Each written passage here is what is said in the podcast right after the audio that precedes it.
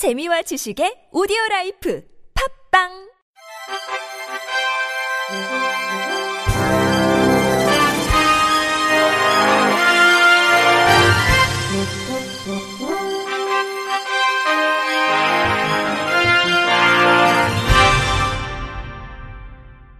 청취자 여러분 안녕하십니까?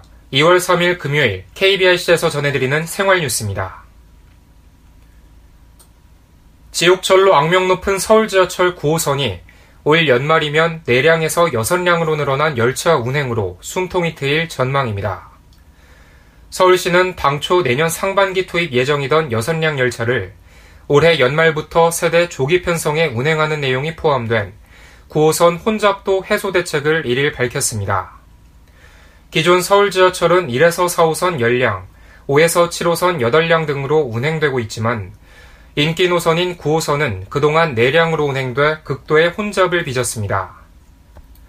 서울시는 신규 도입 차량을 4량에서 6량으로 늘리는 증량 작업을 완료한 후 단계적으로 투입해 혼잡도를 낮춘다는 방침입니다. 우선 6량 열차를 3개 편성해 12월부터 운행을 시작하며 내년 6월까지는 6량 열차를 17대로 늘려 급행 노선에 투입해 혼잡도를 130% 정도로 낮춘다는 계획입니다. 서울시 관계자는 급행을 6량으로 운행하면 혼잡도가 현재 190%에서 130에서 140%까지 낮아질 것이라며 그동안 숨쉬기조차 어려웠던 열차 내에서 자유롭게 책을 읽거나 스마트폰을 사용할 수 있고 옆 사람으로 인해 크게 불편을 느끼지 않게 된다는 의미라고 말했습니다. 이르면 올해 하반기부터 서울에서 부산까지 2시간 안에 도착하는 무정차 고속철이 운행을 시작합니다. 국토교통부는 철도 분야 최상위 법정 계획인 제3차 철도산업발전 기본계획을 철도산업위원회 심의를 거쳐 1일 최종 확정했습니다.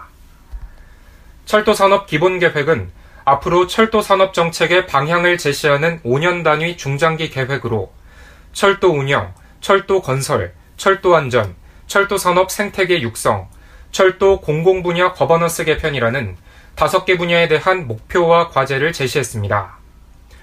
국토부는 효율적인 철도 운영을 위해 빠른 서비스가 중요하다고 판단해 우선 고속철의 정차 횟수를 최소화하기로 했습니다. 서울, 부산을 2시간 이내로 갈 수 있는 무정차 서비스를 도입하고 3회 미만 정차 횟수도 올해부터는 운행 횟수의 15%로 확대하기로 했습니다. 국토부는 서울역 용산역에서 출발하는 KTX뿐만 아니라 수서역에서 출발하는 수서 고속철에서도 무정차 열차를 운행한다는 계획입니다. 전국 주요 거점을 시속 200km 이상 고속화 철도로 연결하는 간선 네트워크도 구축합니다. 고속열차 서비스와 단거리 셔틀열차 서비스를 결합해 고속 서비스 수혜 지역을 셔틀열차가 운행되는 지역까지 확대해 편의성을 높이기로 했습니다. 아울러 철도 안전을 위해 고속철도는 내년, 일반 철도는 2019년까지 내진 보강을 완료키로 했으며 광역철도 스크린도어 역시 올해 말까지 100% 설치하는 등 안전성 확보 정책을 추진할 계획입니다. 국토부는 제3차 철도산업발전 기본계획은 현재 여건과 중장기 미래 변화를 충실히 반영해 수립했다며 철도가 국민 행복과 경제 성장을 견인할 수 있도록 세부 추진 과제를 충실히 이행해 나갈 계획이라고 밝혔습니다. 최근 국제공동연구진이 키와 관련된 핵심 유전자를 83개 찾아냈습니다. 이 유전자에 따라서는 2cm 이상 키를 크게 한다고 하는데요. 앞으로 아이들 성장 치료에 새 길을 열 것이란 기대가 나오고 있습니다. MBC 전동혁 기자입니다. 다 자랐을 때의 키는 부모에게 어떤 유전자를 받느냐에 따라 1차적으로 결정됩니다. 하지만 지금까지 알려진 키 관련 유전자 700여 개는 모두 영향력이 1mm 미만에 불과합니다.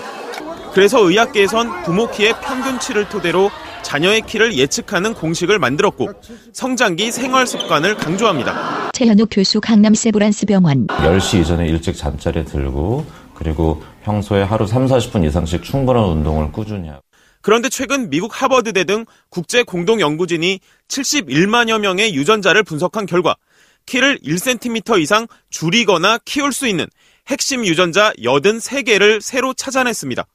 이 중 한 유전자는 변이가 일어나면 키를 2cm 더 키우는 것으로 확인됐고 반대로 성장을 2cm가량 억제하는 유전자도 다수 발견됐습니다.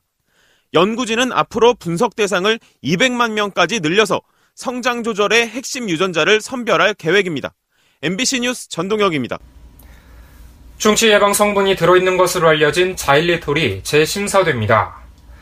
식품의약품안전처는 건강기능식품 원료로서의 자일리톨에 대한 재평가를 내년에 본격 진행할 것이라고 3일 밝혔습니다. 식약처는 새로 나온 국내외 연구 논문 등 각종 자료를 바탕으로 재평가를 실시한 후 자일리톨의 충치 예방 효과에 대한 과학적 근거가 희박한 것으로 드러나면 기능을 엄격하게 제한하거나 아예 퇴출할 방침이라고 밝혔습니다. 자일리톨은 식약처가 직접 그 기능성을 인정해 고시한 고시형 원료가 아니라 제조업체가 개별적으로 건강기능식품 원료로 인정해달라고 제출한 자료를 검토해 승인해준 이른바 개별 인정형 원료입니다. 식약처는 건강기능식품에 관한 법률에 따라 2004년 7월에 자일리톨을 개별 인정형 원료로 인정해주면서 충치 발생 위험 감소에 도움을 준다는 등의 표시를 하거나 광고할 수 있겠습니다. 식약처가 그간 인정한 199종의 개별 인정형 원료 가운데 충치와 관련된 질병 발생 위험 감소 기능을 부여한 것은 자일리톨이 유일합니다. 게다가 2008년에는 건강기능식품으로 인정하지 않은 일반 식품인 자일리톨 껌에 대해서도 식품의 표시 광고 허용 범위를 벗어나 충치 예방이란 표현을 쓸 수 있게 해 사실상 허위 표시, 과대 광고를 할 수 있게 길을 터준 셈입니다. 세계 치과연합의 국제치과저널에 2012년 8월 실린 연구보고서는 자일리톨의 충치 예방 효과에 대한 근거가 빈약하다며 무작위 임상시험을 통해 유효성을 입증할 필요가 있다고 지적했습니다. 미국 치과협회도 협회지에 게재한 연구보고서에서 무작위 대조 연구를 통해 33개월 동안 691명의 성인을 대상으로 자일리톨의 효과에 대한 임상 시험을 한 결과 자일리톨을 매일 복용해도 충치 발생을 막는데 통계적으로 임상적으로 유의하지 않았다고 발표했습니다. 이는 자일리톨이 충치 예방 효과가 없다는 말입니다.